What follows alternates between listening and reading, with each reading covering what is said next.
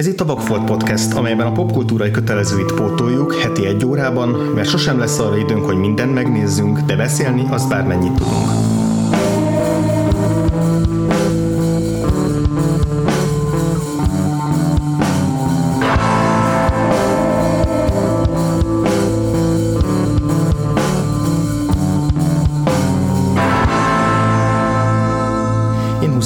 Vagyok. Én pedig Frivalszki Péter. Hosszúra nyúlt négy részes kung fu filmes blokkunkban már eddig is rávilágítottunk, hogy a távol-keleti harcművészet témája hányféle megközelítésnek adhat táptalajt. Ugyanarról a szereplőről lehet történelmi drámát vagy akár bohózatszerű vígjátékot is készíteni. Ezúttal a múlt heti filmünkkel párban megvizsgáljuk, hogy Ip Man, a legendás Wing Chun nagymester életét hogyan dolgozza fel egy vérbeli művészfilmes rendező. Von Kar-wai a modern ázsiai filmkészítés egyik legismertebb alakja, aki minden műfajba tudta menteni saját, egyedi hangvételét. Régóta szeretett volna kung fu filmet forgatni, és hosszas előkészítés után ezt a műfajt is meghódította a 2013-as The Grandmaster-rel. András, ha jól tudom, akkor te már láttad korábban ezt a filmet. Igen, nem sokkal azután, amikor uh, megszerezhetővé vált. És te igazából így, így elég jól képben vagy Von kar is, igaz? Többé-kevésbé. Viszonylag későn kezdtem el ismerkedni vele, tehát konkrétan a Grandmaster volt az első Von kar filmem. Hmm. Viszont annak a hatására aztán apránként elkezdtem így pótolni az életművét, még azért, hát ha nem is az elején, de inkább úgy mondom, hogy a közepetáján tartok, Aha. tehát még azért bőven van bepótolni valom, de már hmm. úgy kezd, kezdenek kirajzolódni az ilyen stílusjegyek, stílusjegyek visszatérő motivumok, azok Aha. a témák, amik őt, amik őt érdeklik. Aha. Tehát kezdek egy picit úgy egyre kerekebb képet kapni róla, de azért mondom, hogy még elég sok, a, sok az elmaradás, sok nagy műve még hátra van. Aha. Neked, ha jól tudom, akkor ez volt az első. Mármint, hogy ahogy igen. nekem annak idején, most neked Aha. ez volt az első. igen, és hát egy áttekintve a filmográfiáját valóban tele vannak érdekes darabokkal, ha csak így a legismertebbet kell mondani, akkor az az In the Mood for Love és a folytatása a 2046. Ezek mindenképpen érdeklődésre tartanak számon, de hát így a korábbi művei is biztos, hogy a radaramon maradnak még jó darabig. Uh-huh marha jónak tűnik a, a vizuális stílusa, meg hát nagyon kíváncsi vagyok, hogy a többi filmje milyen hatással lesz rám. Mm. Most ez a film milyen hatással volt rád? Hát... Nekem nem tetszett a The Grandmaster. Uh-huh. Mesélj miért? Fú, nehéz összefoglalom pár szóban ezt, nem, nem is akarnám ennyire leegyszerűsíteni, mm-hmm. hogy miért érzem úgy, hogy, hogy a négy film közül, amit megtekintettünk a távol-keleti harcművészet műfajából, miért mm-hmm. ez az, ami a legkevésbé jött be. Mm-hmm. Inkább azzal kezdeném, és aztán majd később kifejtem, hogy furcsa volt a film ritmusa nagyon nehezen találtam rá, nagyon uh-huh. nehezen vettem föl a film ritmusát. Eleve sokat ugrik az időben, néha visszafelé is, amelyeket gyakran ilyen inzertekkel old meg, amikor ki van írva a képernyőre, hogy mi történik, vagy, mm, vagy miért ugrunk az időben. Uh-huh. És, és ez szerintem meg, meg emiatt szerintem meg megbícsaklott a történetvezetés, és ezen kívül pedig a, a szereplő, és magával a cselekménnyel kapcsolatban is, uh-huh. az volt sokszor az érzésem, hogy kicsit el vagyok benne veszve, de uh-huh. maga a film sem találja, hogy mire akar fókuszálni. Uh-huh. Csak a biztos kedvéért, hogy a hosszabb verziót láttad te is. Én kicsit bizonytalan vagyok Aha. benne, három, úgy tudom, hogy három verzió van igen, összesen. Igen, igen. És lehet, hogy én az európai láttam, ami 5 perccel rövidebb, mint az eredeti, de szerintem azért Aha. az nem hiányos annyira. A, ugye az eredeti hongkongi verzió az a 130 perces, uh-huh. az, ami először elkészült, utána volt egy ilyen nemzetközi, amit a fesztiválokra küldött ki Vonkárva, igen, azt hiszem, hogy az volt ilyen pár perccel rövidebb, tehát még mindig két óra fölött, és aztán utána vásárolta meg, amiről már korábban beszéltünk, a, a Harvey Weinstein, uh-huh. és aztán szintén a Von Kar-wai vágta meg újra ezt is, tehát végül is úgymond a, az ő hozzájárulása, vagy az ő közreműködésével történt de az, abból lett egy 108 perces film, ami aztán amennyire egy körülnéztem, a legtöbb helyen az, az, az hozzáférhető, hmm. csak azért is hoztam ezt fel, mert annál például van a, a David Derricknek egy össze, ilyen aprólékos összehasonlítása a két wow. verzió között, hogy mik a különbségek, és, és ő mondta, hogy a 108 perces verzióban végképp megbonyolítják az időrendet, tehát ott, ott, ott ö, ö, komplett történetszálakat vágnak ki, helyeznek át, tehát hogy gyakorlatilag teljesen áthelyezik a hangsúlyokat a filmben. Alapvetően először, amikor megnéztem, akkor én is nagyon el voltam benne veszve, és én is azt éreztem, hogy ebben, ebben van egy nagyon jó film, de nem sikerült előbányászni, vagy, hmm. vagy túlságosan meg lett bonyolítva ahhoz, hogy, hogy igazán tisztán kristálytisztán át tudja közvetíteni azt, amit szeretett volna. Hmm. És aztán most az újranézésen egy picit jobban a helyére kerültek a, kerültek a dolgok, meg a hangsúlyok a filmben. Még így sem mondom azt, hogy ez egy, ez egy mestermű volna, van egy, vagy egy hibátlan film, de azért az erényeit sokkal jobban hmm. tudtam most értékelni. Uh-huh, uh-huh. De abban, abban egyébként teljes mértékben értetek, hogy ha, ha egy fő problémája van a filmnek, az a, az a ritmustalanság, vagy inkább a problémás ritmus. Egyébként én is sem többször nekiestem a filmnek, tehát kapásból kétszer néztem meg, pont azért, hogy hát ha az elején nem sikerült valamit felfognom, a, valamit mondanak, vagy azért nem értettem valamit meg. És igazából az a tapasztalatom, hogy hogy második nézésre sem állt össze jobban a cselekmény, vagy az, uh-huh. hogy jó, hát nem, nem bonyolult a film, tehát nem arról van szó, hogy nem értettem volna, mi történik, csak uh-huh. azt figyeltem meg, hogy Valószínűleg borzasztó a felirat, amivel néztem, pedig az az oh. eredeti, amivel kijött a film, de Aha. úgy egyszerűen csúnya volt a fordítás. Nem, nem pontatlan, vagy ilyesmi, hanem, hanem nyelv, nyelvileg. Értem, mint hogy a nyers lett volna. volt, aha, aha. És, és emiatt nagyon csikorogtak ezek a mondatok, amiket uh-huh. a, a, a színészek kimondtak. Uh-huh. Másrészt pedig ez lehet, hogy tényleg csak a fordításnak a hibája, de lehet, hogy tényleg ilyen a, a script, hogy úgy éreztem minden egyes dialógusnál, mint hogyha a szereplők ilyen nyilatkoztatásokban beszélnének, nagyjából, mint hogyha minden mondat végére oda lehetne mondani, hogy mert ez a tradíció. És, és így a következtetések, amiket így a, a mondatok, ahogy következnek egymásból, az nekem néha nem állt össze. Egyszerűen nem tudtam, miről beszélnek most egész pontosan. Uh-huh. Mert, mert egy olyan valószínűleg kulturális kontextus hiányzott nekem, amit nem tudott átadni a film, vagy én nem tudtam felfogni, és emiatt sokkal nehezebb volt befogadnom az egészet. Ilyen szempontból nagyon-nagyon tömény a filmnek ez a kulturális beágyazottsága, sokkal töményebb, mint bármelyiknek az előző három filmből. Ugye múlt héten az Ipmannél beszéltünk is arról, hogy annak van egy ilyen már-már európai vagy, vagy amerikai, ilyen hollywoodi felépítése. Aha. A Jackie Chan-nél megvan a komikus vezérfonal, meg a többi Jackie ja. Chan film, amihez tudjuk mérni. A, a Once Upon a Time in China az azért nagyon világosan fej, fejti ki az ilyen különböző uh-huh. szembenállásokat.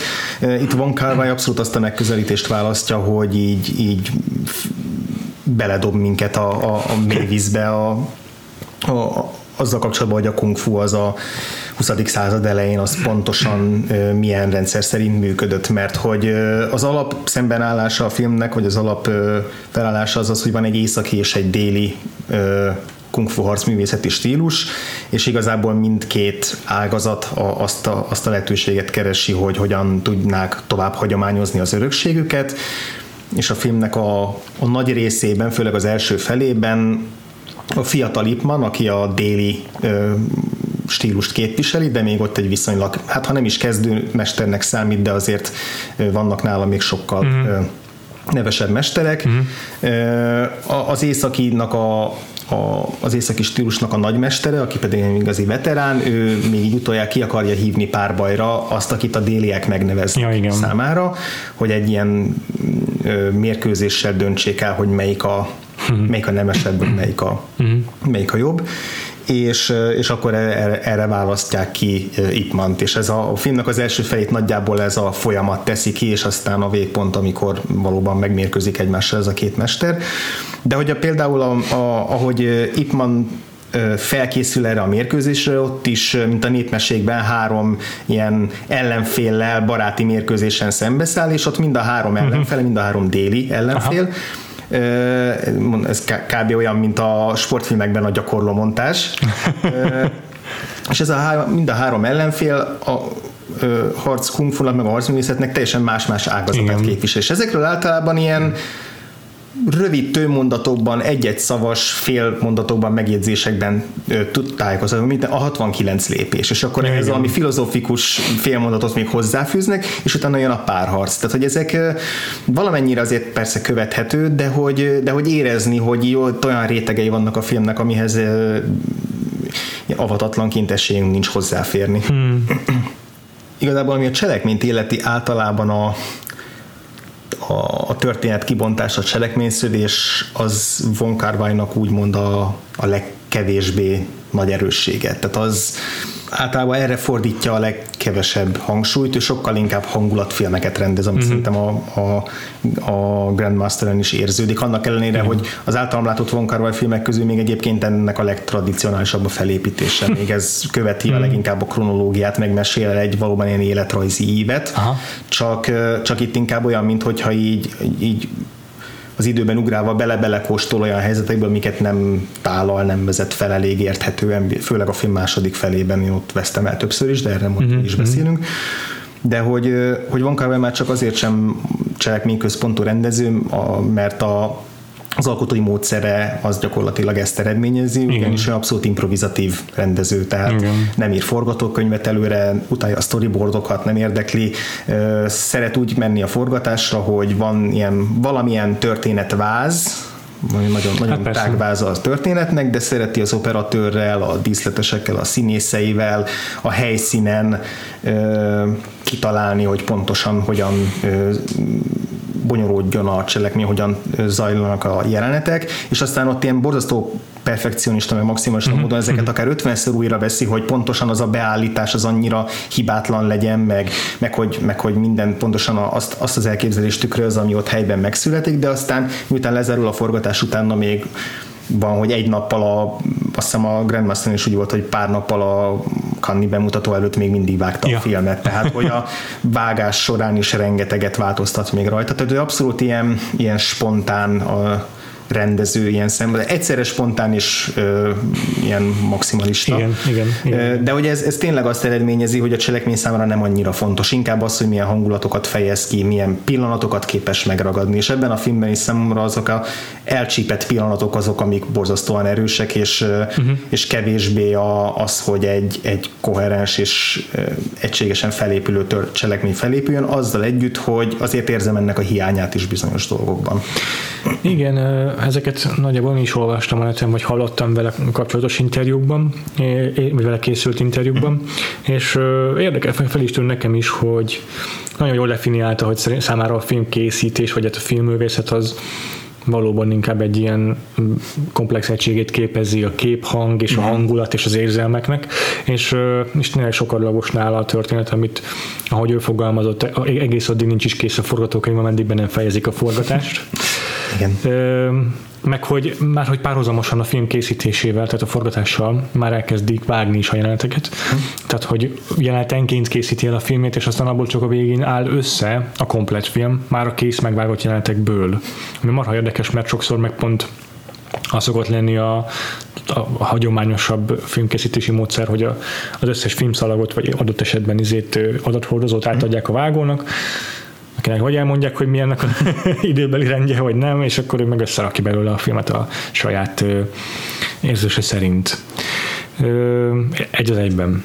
Mm, meg ami még érdekes volt, amit te is mondtál, hogy hogy milyen aprólékossággal készíti a jeleneteit. Hát ezt még tetézte az, hogy harcművészeti filmről lévén szó, nem csak ő, hanem nem tudom, egy ilyen ki tudja hány izé, harcművészeti mester is ott volt a forgatáson, akik ugyanolyan szigorúsággal figyelték minden jelenetnek az elkészültét.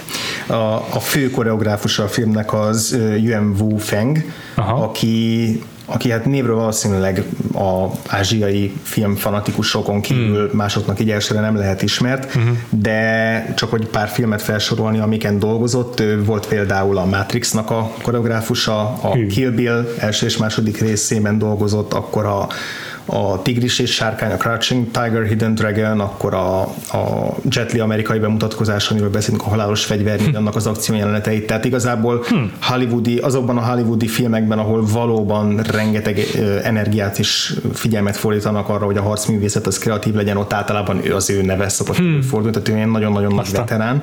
És igen, a film elején fel is bukan, ő az az idős mester, aki a ilyen sejem szalagot átadja uh, ami azt jelképezi, hogy ő már, őt már bevezették a Wing Chun Kung Fu iskola rejtelmeibe.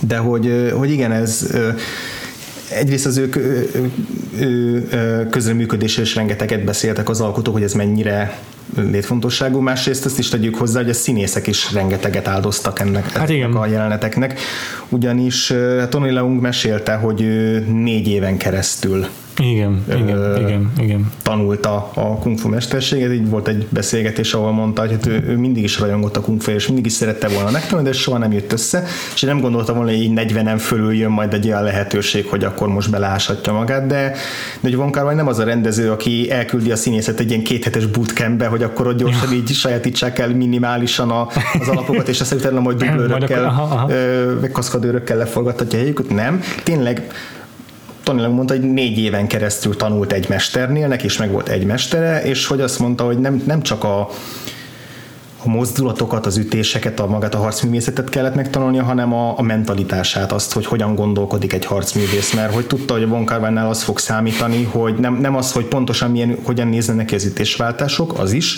de hogy még fontosabb az, hogy amikor ö, párharc közben az egyik szereplő nem mozdul, hanem, hanem gondolkozik, akkor, akkor ott ne csak így nézzen ki a fejéből a szerencsétlen színész, hanem valóban kerüljön bele abba a szellemi ö, állapotba, mentális állapotba, ami egy harcművésznek a sajátja. És ő azt mondta, hogy ezt volt igazán nehéz, és ez, ez, ehhez kellett igazán sok idő, hogy ezt elsajátítsa ő is, illetve a, a, a, a női főszereplő, a női főszereplő a Zhang Zui, aki, aki szintén rengeteget dolgozott azon, hogy hitelesen látszanak a, Igen. a aki szintén elsősorban színésznő, és igen, mind a, a filmkedvéért tanulta, ő igen. is meg is Neki egyébként jóval több előképzettsége volt, mert hmm. ugye a Tigris és Sárkányban tűnt fel először, és azóta azért őt, őt újra meg újra a repülőtörök lányában, a hősben, hmm. tehát őt az elég sokszor megtalálják a harcművész szerepekkel, de hogy ennek ellenére mondta, hogy ő azt hitte, hogy innentől igazából könnyű dolga lesz, de nem, azért, azért ő is meg, megszenvedett vele elég, elég komoly hatása van annak, hogy soha nem, egyetlen jelenetben sem használnak kaszkadőrt a, a két színész helyett. Mm, de azért mégis azt lehet mondani, hogy az eddigi háromhoz képest merőben más, a, más nagyon az akció rendezése és, a fel, és a, az operatőri munkája. Miben éreztél másnak? Munkár vagy egyértelműen stilizáltan használja a harcművészetet, szerintem. Elsősorban ez ott jelenik meg, hogy nem csak hogy használja, de szerintem konkrétan túl is használja a lassított felvételeket, uh-huh. tehát mindent ilyen extrém közeli felvételekkel, meg lassított képekkel mutat meg azt is, hogy hogyan csöppen valakinek a karimáján le az esőcsepp, és nagyon sokat alkalmazza ezeket a, ezeket a, a látványos mozdulatokat kiemelő, vagy azokat kihangsúlyozó képeket, és tényleg tele van a, a, a film ilyen extrém közeliekkel, akár végtagokon, akár ütéseken, akár arcokon, amiből nekem egy idő után már sok volt, uh-huh. hiszen ez egy, együtt azt is eredményezte, hogy a, a lényeget néha kevésbé lehetett látni. Láttam, éreztem a koreográfiát, éreztem uh-huh. az átgondoltságot minden jelenetben, éreztem azt, hogy ezek, ezek tényleg nagyszerű dolgok, amiket látunk, és ott van benne az az erőfeszítés, amit a, az összes stábtag beleértve a két uh-huh. színészt is beletesz egy-egy akciójelenetbe. Néha viszont nekem ez inkább elvett az élményből. Uh-huh. Én úgy érzem, hogy Von Carvajnál itt a, a kung fu-nak a lényege, az számára egyrészt a kung fu-nak az esztétikája, ami azért nem, nem pont ugyanaz, mint a igen. mint az, hogy a harcművészetben ugye követhetők legyenek a, a, a, a verekedések és, és csatanjanak az ütések. Őt, őt nem, ez a, nem ez az oldal érdekli, hanem inkább Igen. tényleg a, ennek a táncszerű mozdulat, a, a mozdulatsoroknak a, a megvalósítása, a láttatása, illetve az a az, ami mögötte van. Ez igen, nagyon, a filozófia. Absz- igen, nagyon absztraktul hangzik, de hogy ő szerintem a, ezekben a lassításokban, meg a képsoraiban, a, a fényképezésben, képi ábrázolásban is ezt, ezt próbálja vizuálisan közvetíteni, hogy, hogy nem, a, nem a kemény ütések számítanak, mm. meg nem a, a, a virtuóz koreográfia, bár ez is van benne, hanem, hanem sokkal inkább valóban ez a az a mentalitás, ami uh-huh. a, a kung fu harcművészet, amitől nagymester lesz a nagymester, Aha. hogy hogy igazából ugye már már ütésre sincsen szükség ahhoz, hogy valaki győzzön. A film egyik központi párharca az, amiről beszéltünk az adás elején, amikor ez az északi és a déli mester összecsap egymással, az nem egy egész épületeket romba döntő, hatalmas nagy, rengeteg fegyvert és eszközt bevető párharc, hanem egy inkább ilyen ügyességi játék vagy feladvány, hogy, hogy az, egy, az egyik szereplő tart a kezében egy kekszet vagy sütemény, Igen. és hogy hogy sikerül megakadályozni, hogy a második szereplő ezt eltörje. Uh-huh. És, és sokkal inkább egy ilyen balettszerű előadás Ez az, igaz. amit ők előadnak, és én ezért, nekem engem ezért nem zavartak, és ezért éreztem úgy, hogy, hogy előnyire válik a filmnek ez a, ez a valóban túl esztétizáltság, vagy stilizáltság. Ráadásul a lassítások szerintem azt is jelentik Von Carvajnál, hogy ő ezzel nem csak mondjuk egy-egy mozdulat szépségét akarja kiemelni, hanem szabásan el akar, szét akarja nyújtani az időt. Tehát azt, hogy a, az idő fogalma az megváltozzon a, a filmnézés közben, az, hogy a, egyes jelenetek azok, azok így már-már kimerevedjenek egy pillanatban, vagy tehát, hogy nem csak magát a tényleges mozdulatot, vagy a tényleges eseményt hangsúlyozza ki, hanem azt, a, azt az időbeliséget, amiben lezek. Nem tudom, hogy érthető-e a, a különbség Igen. a kettő között. Egyébként ez egy másik technikával is kihangsúlyozza a Vonkár, vagy hogy, hogy tényleg biztos, hogy igazad van ebben, hogy ez egy szándékos húzás volt nála, mert azt csinálta egy csomó jelenetben, és tényleg rengeteg jelenetben, hmm. hogy hogy mondjuk ilyen három képkocka per másodperces felvételekkel rögzítette a, a, a jelenetet, és megkérte a színészeket, hogy ugyanúgy lassítva mozogjanak, tehát hogyha visszagyorsítja a mhm. lejátszást olyan sebességre, amennyi a normál, tehát 24 képkockára, akkor normálisnak tűnjön az ő mozgásuk. És ez egy ilyen érdekes darabosság, mm-hmm. meg egy ilyen érdekes szaggatottság. Uh, igen, igen, igen, nagyon furcsa hatást ér el ezzel a film. Igen, nála ez egy majdnem minden filmjében jelenlévő. Egyébként itt még szerintem kifejezetten visszafogta magát, a korábbi filmjeiben ez nagyon-nagyon domináns, hmm. ez a step printing technológia, Aha. amikor Aha. Meg, meg sokszor amikor igen, nem úgy lassít, hogy először 48 FPS-ben veszi föl, és utána le visszaveszi 24 képkocka per másodpercre, hogy a hagyományos lassítás, hanem rendesen veszi föl, csak utána igen, hogy mondod, hogy megduplázza, vagy megtriplázza uh-huh. a minden egyes egy képkockát, és uh-huh. ugyanezt a hatást éri el, ezt az ilyen furcsa, kicsit álomszerű, kicsit Igen. természetellenes uh, ilyen, ilyen hatást. Uh-huh. Tényleg álomszerű a legjobb szó. Viszont azzal együtt, hogy tényleg ennyi kameratrükköt, meg vágástrükköt mm-hmm. bevet, igen, igen, igen. nem tördelte szét a, a, az akciójeleneteket szerintem. Tehát nagyon szépen követhetőek azért az ezzel együtt. Mm-hmm. Tehát nem emlékeztem pontosan már az első nézésemre, és kicsit tartottam tőle, mert valahogy az, az volt az emlékem, hogy úgy, úgy nagyon, nagyon szét vannak vágva az akciók, nagyon követhetetlenek, de, de ez, ez kellemes meglepetés mm-hmm. volt, hogy erre azért nagyon figyelt, hogy az a tudás, amit a színészek felszettek, az látszon a vásznon. Tehát az, amit rengetegszer emlegettünk most már az elmúlt hetekben, hogy azt szeretjük, hogyha látjuk is, hogy, hogy, hogy a koreográfia hogyan valósul meg, igen, erre ő is odafigyel, igen. csak máshogy. Igen. Itt azért nála tényleg ez leginkább valóban ez a, ez a a kung fu művészetnek az ábrázolása, vagy hogy mondjam, mert azért a hollywoodi filmekből ismert vágási csalások, meg egyéb meg megjelennek, Igen. csak azért kulturáltabban. Tehát, tehát attól függetlenül, hogy vág egyet egy ütésnél, attól még látjuk azt az ütést landolni. Attól függetlenül, hogy kameraszöget váltunk egy jelenetben, attól még ugyanúgy látjuk elejétől végéig a mozdulatsort. És ilyen tekintetben tényleg rendkívül követhető a film, és gyönyörűek ezek a felvételek, tehát a feketék a legszebbek ebben a filmben, amit eddig láttam, tehát gyönyörűek a, a, a gyönyörű a kontrasztja uh-huh. ennek a filmnek, uh-huh. de mégis valahogy nekem ez már, értem. már egy kicsit túl esett a ló túlsó oldalára. Értem, értem.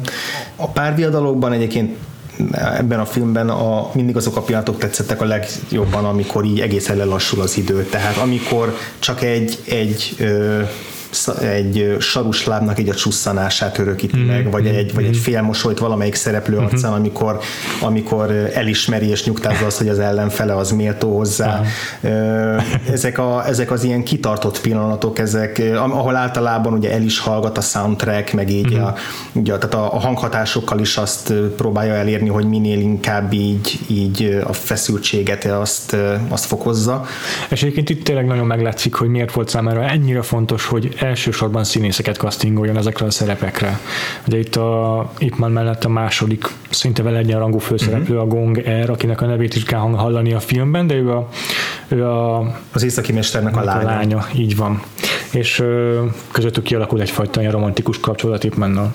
És, és ö, itt már azért ebben a filmben egyértelműen érdekesebb karakter, mint a Donnie által megformált hm. Ipman című filmben volt. Uh-huh. Ugye beszéltünk arról a mostani adásunkban, hogy a film első felében, vagy első egyharmadában Donnie nagyjából egy arccal, egy arccal, egy hm. arckifejezéssel játsza végig a filmet. Itt is van egy állandó arc kifejezése uh-huh. Tony Leungnak, de valahogy nem az a bárgyú bölcsesség sugárzik belőle, hanem egy sokkal sokat tudóbb, uh-huh. tapasztaltabb, uh-huh. magabiztosabb mesternek az arckifejezése, és, és sokkal jobban hiszem neki a kapcsolatát is Gong erre. Uh-huh. Egyébként érdekes, hogy azt mondod, hogy a, ebben a filmben itt vannak a figurája az nem azt mondom, hogy jobban ki van dolgozva, de hogy, de hogy hangsúlyosabb. Tök érdekes, mert pont azt éreztem, főleg most ugye a második nézésnél, hogy, hogy Ipman azért ebben a filmben nekem nagyon vázlatos maradt, Aha. sokkal elvontabb karakter, Aha. mint amilyen akár lehetne, és, és sokkal könnyebben tudtam kapcsolódni a Gongernek a, a dilemmához, konfliktusaihoz, az ő küzdelméhez. Ez, ez Gonger nem, filmje, ez egyetértek, csak a, azt az gondolom, hogy a... összekapcsolódás, világos, igen. világos, inkább nem, nem is ellentmondásként mondtam, inkább csak tovább Aha, értek, ezt, a, ezt az egyenletrendszert, hogy, hogy igen, tehát Zhang Zi-nek a, a, a figurájának tehát ő kap egy olyan olyan nagyon aktív, nagyon erős uh-huh. kihívást, ami, ami nagyon masszívan, tehát markánsan végigvonul a filmen, még itt már inkább egy passzívabb Ez igaz. figura. Igen.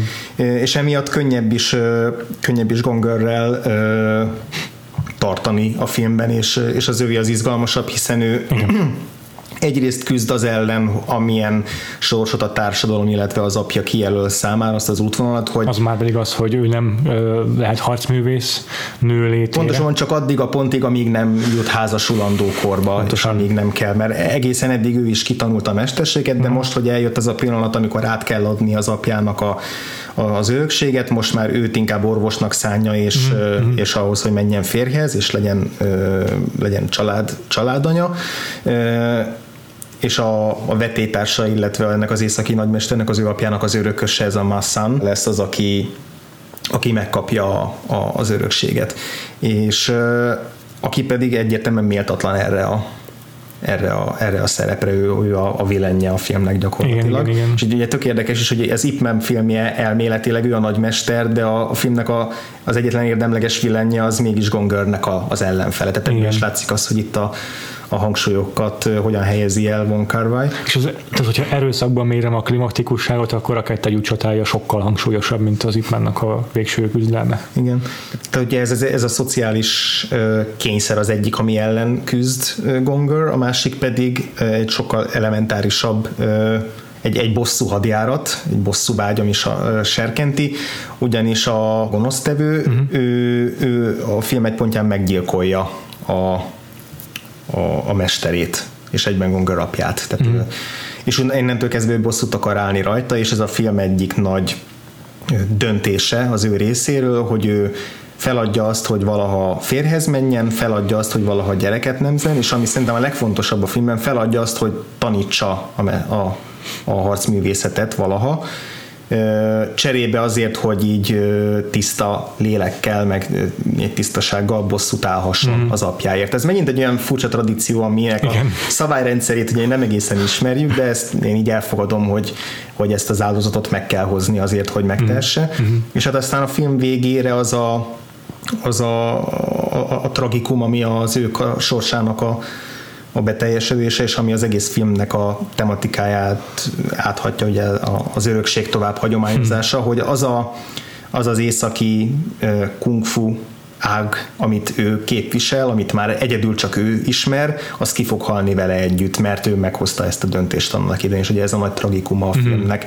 Még talán nagyobb tragikum is annál, hogy hogy a, hogy a két főszereplő, akik, akik romantikus érzelmeket is táplálnak egymásért, hogy ez soha nem valósult Igen. meg. Egyébként neked, nem tudom, neked mi volt a véleményed a, a filmbéli románcról? Nekem nagyon működött. Nekem nagyon tetszett, hogy mennyire visszafogottan ábrázolták ezt a, ezt a kapcsolatot kettőjük között. Ugye úgy indult az egész igazából, hogy kihívta azt hiszem a hölgy igen. Ipmant egy párbajra. Igen, igen. Miután az édesapját az északi mestert ezzel a kekszes trükkel már megverte. Igen, igen, igen, igen, igen. És, és hát ekkora a párbaj során alakul ki közöttük egyfajta kapcsolat, ami persze sosem teljesül be, de is így később csak levelekből tudjuk hmm. meg, hogy azóta is mind sokat emlékeznek erre vissza. És nekem nagyon tetszik ez a, ez a az éppen, hogy csak utal, utalásokkal kifejezett kapcsolat kettejük között. A párbajuk után is azt látjuk, hogy csak levélben kommunikálnak, uh-huh. és abban mesélik el egymásnak, hogy sokszor vissza gondolnak még erre az élményükre, uh-huh. de nem írják le, hogy amúgy miért. És ami különösen azért tetszik, hogy ennyire ízléses, mert a, a film nagy részében éppen azért házas, és gyerekei Igen. vannak. Igen. És csak a, a japán-kínai háborúban veszíti el a hozzátartozóit, és ezek után is meg, megőrzi az, a film ezt, a, uh-huh. ezt az ízlésességét, és, a, uh-huh. és a, azáltal, hogy tudjuk, hogy itt meg biztos, hogy végig gyászolja ezt az, ezt az időszakot, uh-huh. és soha nem teljesül be ez a, kapcsol, ez a, ez a szerelmük Igen. gong erre. Nem is csak a, a házassága miatt, hanem ugye ekkor üt be a már az Ipmanból is ismert kínai-japán háború, ami szintén az összes tervét romba dönti, mert volt egy olyan terve, hogy éjszakra utazik, ja, hogy, hogy együtt hát dolgozzon, vagy együtt tanuljon ezzel a női főszereplővel, és aztán ezt is derékba töri az, hogy bejön a háború, és, és ugyanúgy láthatjuk, igen, hogy szegény, szegényen kell igen, uh-huh. maradnia. Igen. Vonkárványnak igazából ez a specialitása, a beteljesületlen szerelem. Tehát, hogyha, hogyha egy valamit kell kiemelni, akkor ez, és, és pont a szerelemre hangolva az In the Mood for Love szerintem az ebből a szempontból a csúcs teljesítménye. Uh, ahhoz képest nekem a, a kapcsolat ebben a filmben egy kicsit kidolgozatlanabbnak hát tűnt, tehát hogy egyetértek, megértem, amit mondasz, nekem egy picit már túl sok minden hiányzott ahhoz, hogy a, abból az egy-két minimális pontból kirajzolódjon. Gyakorlatilag egy ilyen a párbaj közben egyszer így nagyon közelről egymásra néznek egy ilyen forgás közben, és ebből bomlik ki az, ami még egyszer találkoznak utána, tehát igazából ez nagyon a háttér, háttérében marad a filmnek, csak az utolsó jelenetekben viszont abszolút erre van kifuttatva, tehát igazából ez a uh-huh ez az érzelmi csúcspontja mond, mond a filmnek az utolsó találkozásuk, meg az a, a, a megbánás annak, hogy ez, ez soha nem valósult meg. Mm. De de igazából nem is volt nagy, tehát nincs nagy hiányérzetem, mert számomra, ha más nem, akkor a két színész maximálisan igen, igen, tudta igen. közvetíteni. Szerintem egyrészt Tony Leung és Zhang Zi a földkerekség nem tudom, két legszebb színésze. Hát legalábbis a legszebbek ah. között van, tehát elképesztően gyönyörű mindketten. Nekem Tony Leung az egyik abszolút első számú kedvenc férfi színészem. Hmm. Hihetetlenül erős ilyen már-már francia kisugárzása van. Tehát, hogy ő, ő, ő az, a, az a francia színész, aki soha nem Franciaországba született.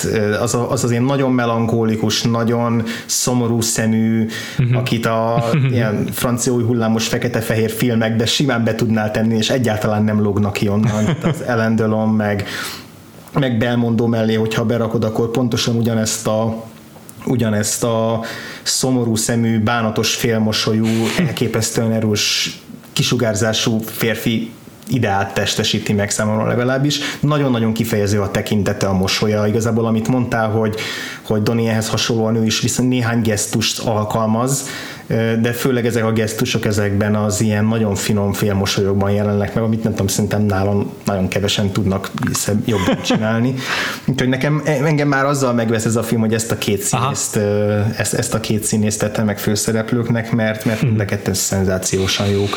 Érdekes, hogy kettőjük kapcsolata az igazából ilyen előadásokból, performanszokból születik meg, és azokon keresztül látjuk mi is, és látják ők is. Az, egyik ilyen késői beszélgetésükben hangzik el az, amikor azt mondja, ha jól emlékszem a Gonger, hogy ő, ő nem, nem is tudta, hogy, hogy hogy már úgy tekint rá, mint egy, mint, mintha egy operát nézne, vagy mintha egy opera szereplő lenne. Tehát van, van egy ilyen metafora hangzik el ebben a beszélgetésben, mm. hogy, hogy számára ő egy ilyen opera jelenség volt. Ja, igen, igen, és, igen. és ez szerintem tényleg megmutatkozik a, a, az összes ilyen nagy kettőjük közös jelenetében ez a fajta, meg Von Kar az egész e, ilyen politikájában vagy stílusában is ez a fajta ilyen a, a külsőségeket és a, a mozdulatokat és a, ezeknek az ilyen kifelé való e, ilyen előadás vagy előadó művészetet jeleníti meg a, a ebben a filmben is, tehát ez hmm. a harcművészeti jelenetekben is megjelenik, de van, van több olyan jelenet, ahol a szereplők ilyen bárokban, vagy szalonokban, vagy klubokban néznek kínai előadásokat. Igen, igen, igen. Mivel az egész film a hagyományról szól, a tradícióról, és arról, hogy ezek mennyire megszabott rítusokhoz vannak kötve, és hogy mennyire fontos az, hogy hogy ezeket a szereplők betű, betűhíven kövessék.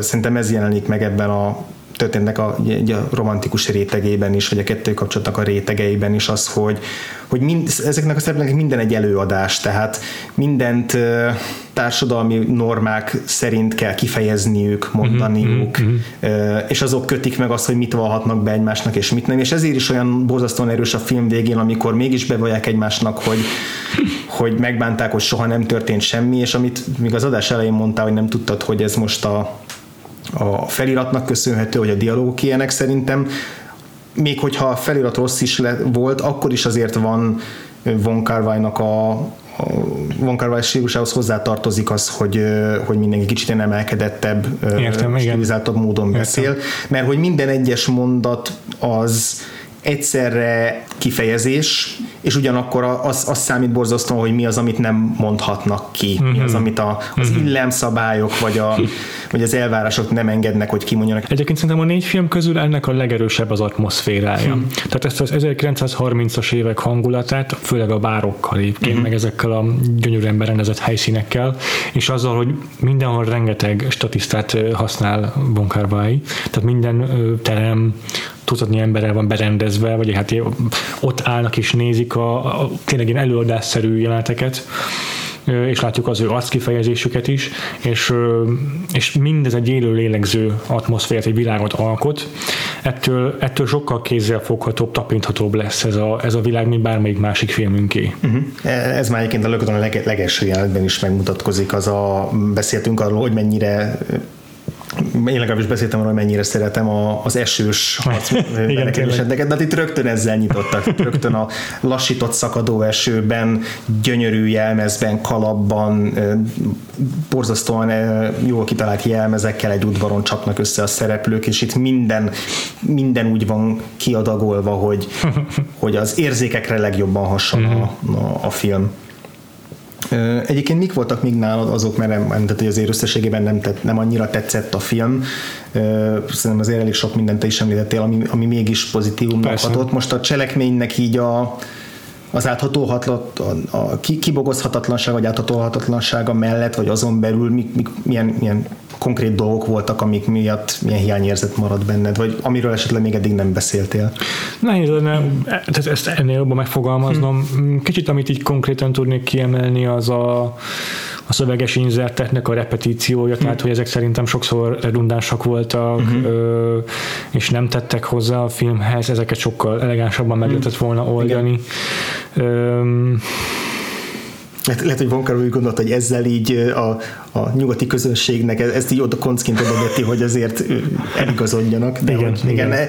valószínűleg egyáltalán nem kellett volna, hogy akkor már legyen következetes, vagy a másik vélet meg az, ami a 108 perces verzióban ott által még sokkal több a kiírás, tehát ott, ott aztán már mm-hmm. tényleg minden, minden információt, minden szereplőnél kiírja, hogy kicsoda.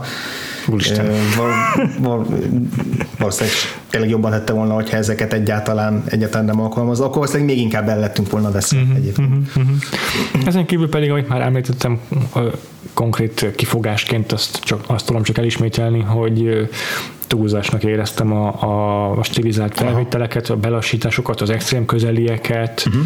és, a, és úgy összességében véve úgy éreztem, hogy a párbeszédekkel uh-huh. és ezekkel a képi megoldásokkal együtt is um, átesik alól túlsó oldalára Von Kar-wai azzal, uh-huh. hogy megpróbál emelkedettebb hangvételt adni a filmjének. Uh-huh. Uh-huh. Hát függetlenül egyébként nagyon élveztem a, az akciójelenetek többségét, csak, csak egy egész más szinten, mint a korábbi filmek, de igazság szerint ezt tök jól meg tudtad védeni, vagy meg, meg tudtad indokolni, hogy nagyon mi lehetett a mögötte szándéka mindezzel Von Kar-wai-nak. És, és még annyit ha szeretnék hozzátenni, Igen. hogy, hogy, és ezzel egyáltalán nem akarom elvenni sem a koreográfusok, sem a színészek, sem a rendező, vagy az operatőr érdemeit, ugyanis itt ugyanúgy olyan komoly előfeszítéseket tettek ezeknek a játéknak az elkészítésére, mint akár Jackie Chan. Mm-hmm. Tehát konkrétan lehet tudni, hogy, hogy a Gongernek a jelenetét, a nagy jelenetét, a párbajt a, a főgonosszal Másszánnal a vasútállomáson, uh-huh. azt jóval korábban kellett felvenni ők, mint tervezték, mert időközben a Tony Leung megsérült, eltört a karja, és meg kellett változtatni a forgatás sorrendjét, ezért egy északi jelenetet később, vagy hát korábbra hoztak, egy, egy hidegebb évszakra, uh-huh. és szóval nagyon hidegben kellett felvenni, és két hónapon keresztül rögzítették azt a jelenetet, tehát brutális. tényleg brutális, és 11 perc egyébként az a párbaj csak. Igen, szóval, hogy aki, aki esetleg azért tart ettől a filmtől, mert hogy szereti a harcművészetet, de attól fél, hogy ez túl lilaködös, azért ebben vastagon benne van a, a, a wuxia, meg a Igen. kung fu, meg, meg minden, Igen. amit a hagyományosabb filmekből ismerünk, csak valóban másfajta köntösbe öltöztetve, Aha. sokkal líraibb módon Igen. megvalósítva. Igen. Én is nagyon kíváncsi voltam arra, hogy másodszor, amik lesznek a benyomásaim, mert hmm. elsőre pozitív élményként csapódott le, de hogy így visszakerestem otthon, hogy annak idején így miket jegyeztem fel magamnak a filmre, sokkal sokkal negatívabban hmm. tehát az, az, azonnali benyomásom az sokkal negatívabb volt, egyébként nagyon hasonló, Eha. amit, amit te írtál. És ezért, ezért nagyon kíváncsi voltam, hogy most, hogy már azóta láttam több más a filmet, így ilyen, hmm. ilyen szemmel mennyiben változik, és mondom, egy picit változott, hmm. nem annyit, hogy, hogy teljesen megmódosuljon róla a véleményem, ugyanazok a dolgok zavarnak benne most is, mint korábban, például van az a, a, a The Razor nevű orgyilkos figura, akiről fogalmam sincs, hogy mit keres a filmben. Tényleg, tényleg. És főleg a, főleg a, a film második felében, amiről nem is nagyon beszéltünk, amikor Ip Man Hongkongba költözik, és ott iskolát nyit, az, az nekem nagyon furcsa, furcsák azok a jelenetek, nagyon csak úgy mint hogyha így fel lennének ilyen lampionokként lógatva, de igazából nincsen köztük rendszer, hogy pontosan milyen ívet írnának le. Ott egy picit ilyen szétaprózódik a film. Hát, ugyanazok a dolgok most is zavarnak benne, de hmm de, de mindazok, amiket az adásban elmondtam, azok, azok azért átbillentettek arról, hogy ezt Aha. inkább pozitívként élem meg, de, de egyébként, hogyha még, hogyha még még akarsz Von kar nézni, akkor mindenképpen, mindenképpen csak javasolni tudom, mert Persze nem ment el a kedvem, nem arról van mert hogy ez, ha nem is mondom azt, hogy ez egy, ez egy gyengébb uh-huh Von Kar film, de azt mondom, hogy vannak sokkal-sokkal erősebbek Igen, is. értem. Nem.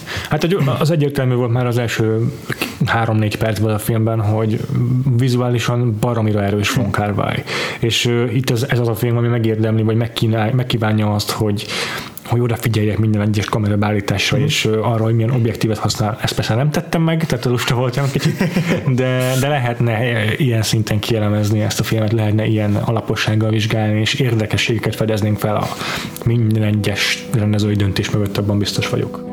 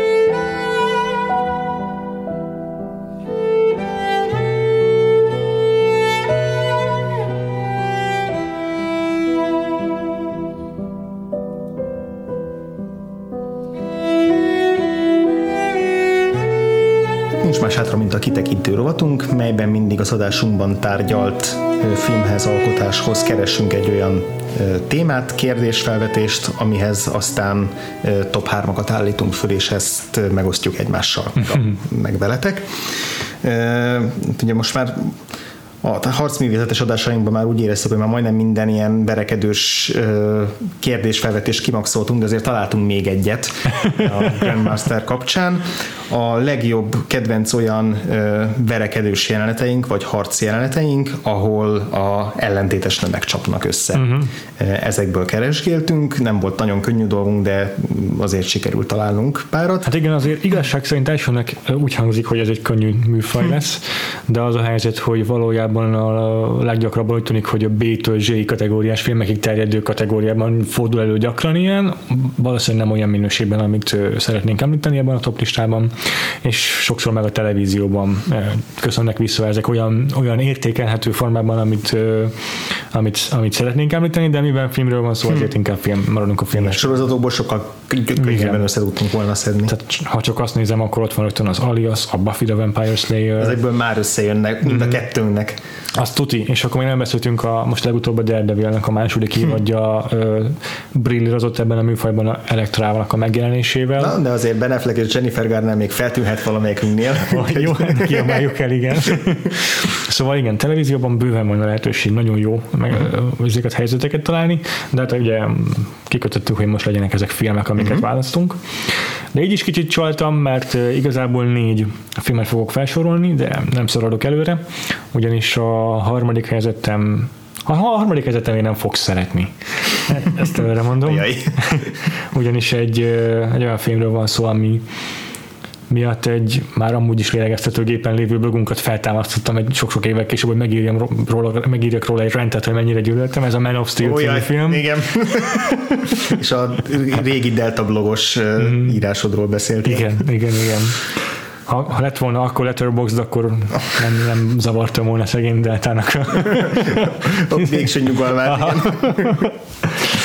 Szóval ez a film egyáltalán nem szeretem. Egy dolgot értékel benne csupán, az, hogy szerintem most először, vagy akkor először értékel azt, hogy a, hogy a, a szuperképességű, vagy superpowered akciójelenetek azok igazán működjenek számomra ha nem is érzelmileg, nem is, és nem is úgy, hogy tudjak szurkolni a szereplőknek, akkor legalább olyan szinten, hogy éreztem valóban ennek a fizikalitását. Főleg, hogy ledőltek a benzinkutak, a kisvárosok, a nagyvárosok, a felhőkarcolók.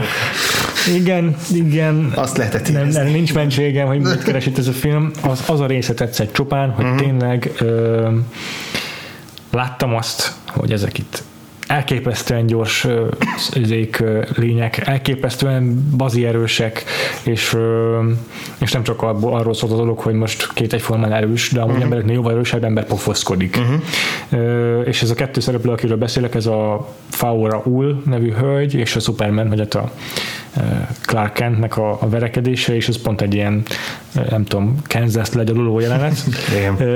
De amúgy kurva jó szerintem maga az akció, és tényleg persze baromi hosszú, és tényleg túl van nyújtva, meg valójában inkább fájdalmas nézni, de, de tényleg az a része nekem nagyon tetszett, hmm. hogy hogy éreztem ezeknek az emberfelettiségét ezeknek a szereplőknek. És nagyon közel voltam ahhoz, hogy ne is ezt tegyem be, hanem egy másik Zack Snyder filmet, mert a Watchmennek a, uh-huh.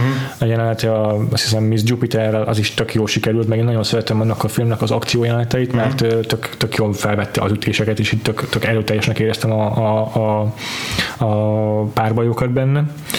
Csak ott az kicsit jobban ellenmondod nekem a magának a Watchmennek a mondani valójával, és, és végül is, ha eltekintenék attól, hogy a Watchmennek miről kéne szólni, akkor nagyon tetszene, de így nem tetszik ja, súlyos ideológiai problémáim vannak minden egyes Zack Snyder film, amit aha, láttam, aha, úgyhogy aha, ez most aha. nincs másként, de elfogadom. Neked mi a harmadik helyezetted? Az én harmadik helyezettem az egy távol-keleti film, ez a The Raid, magyarul a rajtaütés, annak is a második. A magyar címe? Nekem úgy mint, mint, hogyha, mint hogyha lett volna, bár hogy a moziban nem került bele egy... Na, de, volt, egyébként volt moziban. Az, az egy, az, igen, első? hát így hónapokkal később behozták kicsit ah, az első ah, részt, igen. Ez meg ez ki, ki is maradt, na tök jó. Mindenesetre én a második részt a folytatást választottam, uh-huh. ami sok szempontból jobban sikerült, mint az első, más szempontból gyengébben, mind a két filmmel vannak kifogásaim. Uh-huh részben hasonlók, ugyanúgy kifárad mind a két film mm. végére, de ennek ellenére a második részben volt egy, egy ilyen breakout karakter, ez pedig a Hammer Girl nevet viselő kalapásos lány. Semmilyen lélektani mélységet nem kell várni ettől a, ettől a karaktertől.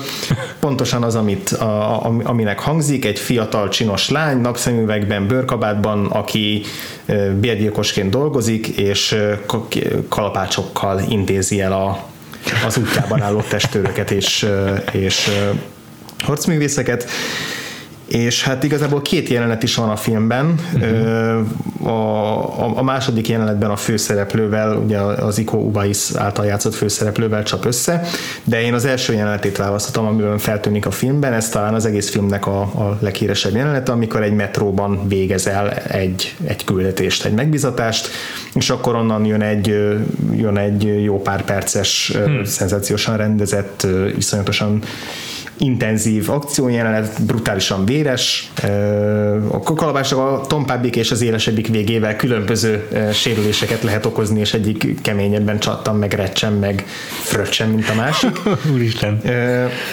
Úgyhogy ezért választottam ezt a jelenetet, ahol igazából hm. nincs egy konkrét ellenfele, hanem van Aha. 8-10 öltönös egyen ellenfél, de ez már megalapozza azt, hogy amikor a film végén visszatér, és a főhősnek kell szembeszállni, akkor tudjuk, hm. hogy ez egy veszélyes, veszélyes karakter. Marha jó. Úgyhogy a film legjobb jelenete és az egyik legjobb szereplője. Hát akkor most nem érzem magam én is kínosan a második helyezettem miatt, második helyezetteim miatt, ami azt illeti, mert itt döntetlenre hoztam ki egy Aha. párosítást, és az egyik ezek közül nekem is ugyanolyan, hogy nem egy ellenfele van a, a hölgynek, hanem számos. A másik viszont egy egyszerű párbaj. Uh-huh. Mindjárt elmondom, hogy lett döntetlen, ugyanis mind a kettő egy Matthew Vaughn film, uh-huh. és úgy gondoltam, hogy akkor nem érdemel két helyezést a listámon Matthew Vaughn egyszerre. Az egyik filmje, pontosabban az első, amiről beszélni akarok, az a az a Kikesz, uh-huh. ami nekem az első Matthew Vaughn élményem, azt hiszem. És ebben a, a Chloe Moretz által játszott Hit Girl ezért gyalul le egy ilyen, nem tudom, tucatnyi uh-huh. thugból álló kis hordát, vagy hát egy ilyen rátámadó csapatot. Ugyanúgy egy folyosón, ugyanúgy egyes éve szépen lecsapja őket, és azért került a listámra, mert igazából elsősorban lövöldözésről szól, de mégiscsak úgy gondoltam, hogy belefér kicsit a párbajos dolog, mert rendkívül fizikális az egész uh-huh. párbaj, vagy az egész akció jelenet. Rengeteg a, a, az, az olyan megoldás, ahol egy-egy ugrással izé kerül fölénybe, hit girl az ellenfelén, vagy nem tudom, mennyi olyan kitérő manővert tesz, amivel meglepi az ellenfelét. Tehát azért nagyon, nagyon, nagyon sok a, a rendes kaszkolőr mutatvány ebben az amúgy pisztoly uh-huh vagy hát shootoutban, nem tudom erre megfelelő ja. szót. A második, ami ugye ezzel döntetlenbe került, a második helyezésen, az pedig a Matthew von későbbi filmje, a, a Kingsmanben a Gazelle, vagy hát Sofia Butella karaktere és a Teron Egerton karakter az Exinek a párbaja, amiben, amit azért emeltem csak ki, mert, mert marha jó ötlet volt ez a, ez a láb nélküli hölgynek a ezé, fém, ilyen implant, ezé, fém protézisa. Tetszik, hogy milyen udvariasan hölgynek nevezed őket.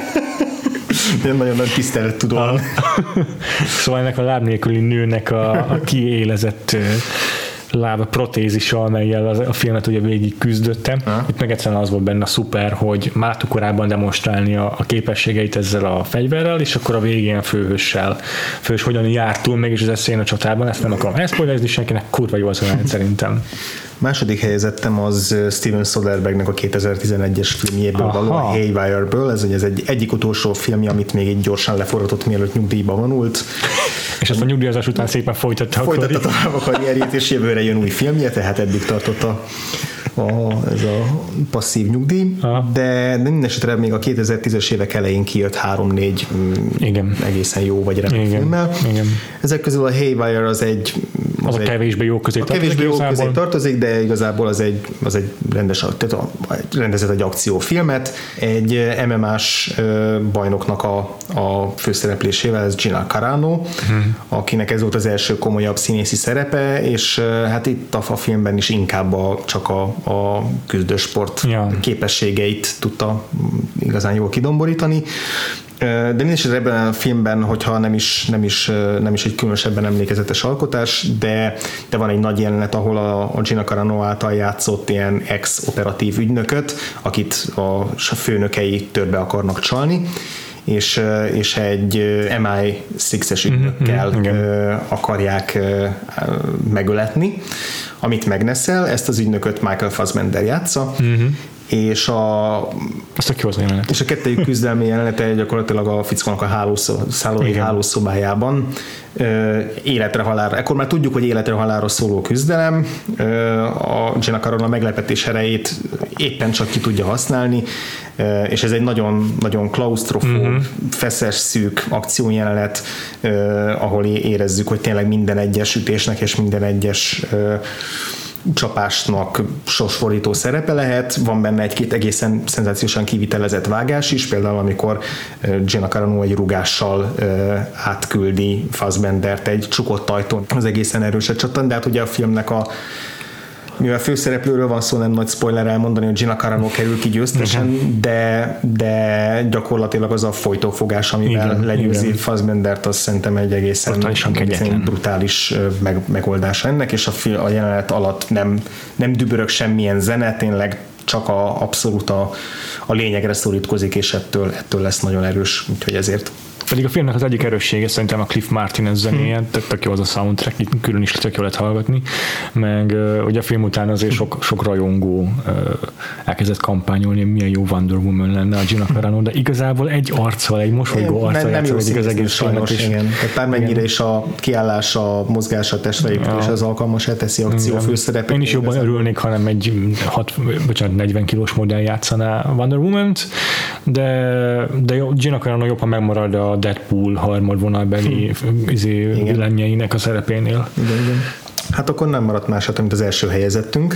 Igen, hát nálam az első helyezett, az egy hasonlóan az egyik, azt hiszem előző heti választásunkhoz, választásomhoz inkább csak kifordítja ezt a, hmm. ezt a trópot, ha lehet így mondani. Uh-huh. Ugyanis az Imbrűs című filmet választottam, ah. ami minden trópot kifordít, persze. És az egyik az ebben az, hogy, hogy a Colin Farrell karaktere egy vacsoránál, egy randin összetűzésbe kerül a szomszéd aztán elő párral, akinek a férfi tagját az egyik kedvenc tévés karakterszínészünk játsza. Most a, régen néztem a televízióban, régen voltam más sorozat igazából, hogy kikopott a tudásom, és nem tudom pontosan, hogy kell kiejteni Zsájkó, vagy Zsájkó Ivánnek, vagy Iványák nevét, de ő, a, ő játsza a kicsit tenyérben mászó férfi karaktert, és az ő neje, vagy ő párja az, aki aki, akivel ugye verekedésbe összeverekszik Colin Farrell, ami egy, ilyen, egy, egy, egy ütésváltás csupán, miután kihúzzák egymásnál a gyufát, és az is tök jól van megoldva. Egyrészt a, először ugye férfira támad rá Colin Farrell, és aztán ezt, ezt akarja megbosszulni a nő, ami egy tök váratlan dolog, mert így jó kis kamera megoldásról így a kép széléről így hirtelen megjelenik az ökle, és így fogalmunk nem is számítunk rá, meg amúgy is tök vicces az egész jelenet. És, és aztán ő, azt, ja igen, izé, boros üveggel próbálja leütni a Colin farrell a hölgy, és, és Colin Farrell meg azonnal izé leboxolja, és aztán utána az ő izé, Randy partnerének, a Clemens Poézi által játszott karakternek így azzal próbálja megindokolni, hogy hogy, hogy rátámadt egy nőre. Hát, hát basszak, egy boros üveggel próbált megütni, így már van jogom megvédeni magam. Nálam az első helyezett az egy 1992-es film, nem más, mint a Batman Returns, vagy a Batman visszatér, Tim Burtonnek a második és egyben utolsó Batman filmje.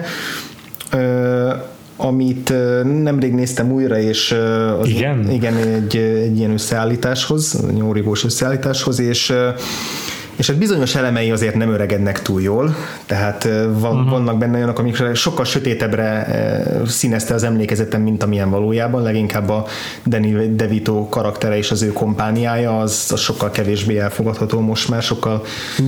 közelebb áll a Joel Schumacher korszakhoz, mint amire emlékeztem. Viszont van egy eleme, ami egyáltalán nem változott, sőt, ami, ami ahogy telnek az évek egyre, egyre erősebbé válik számomra, ez pedig a Michelle Pfeiffer alakított Catwoman, az egy szenzációs figura és szenzációs alakítás, hmm. és Batmannek az egyik legjobb ellenfele, az összes Batman filmet egybevéve.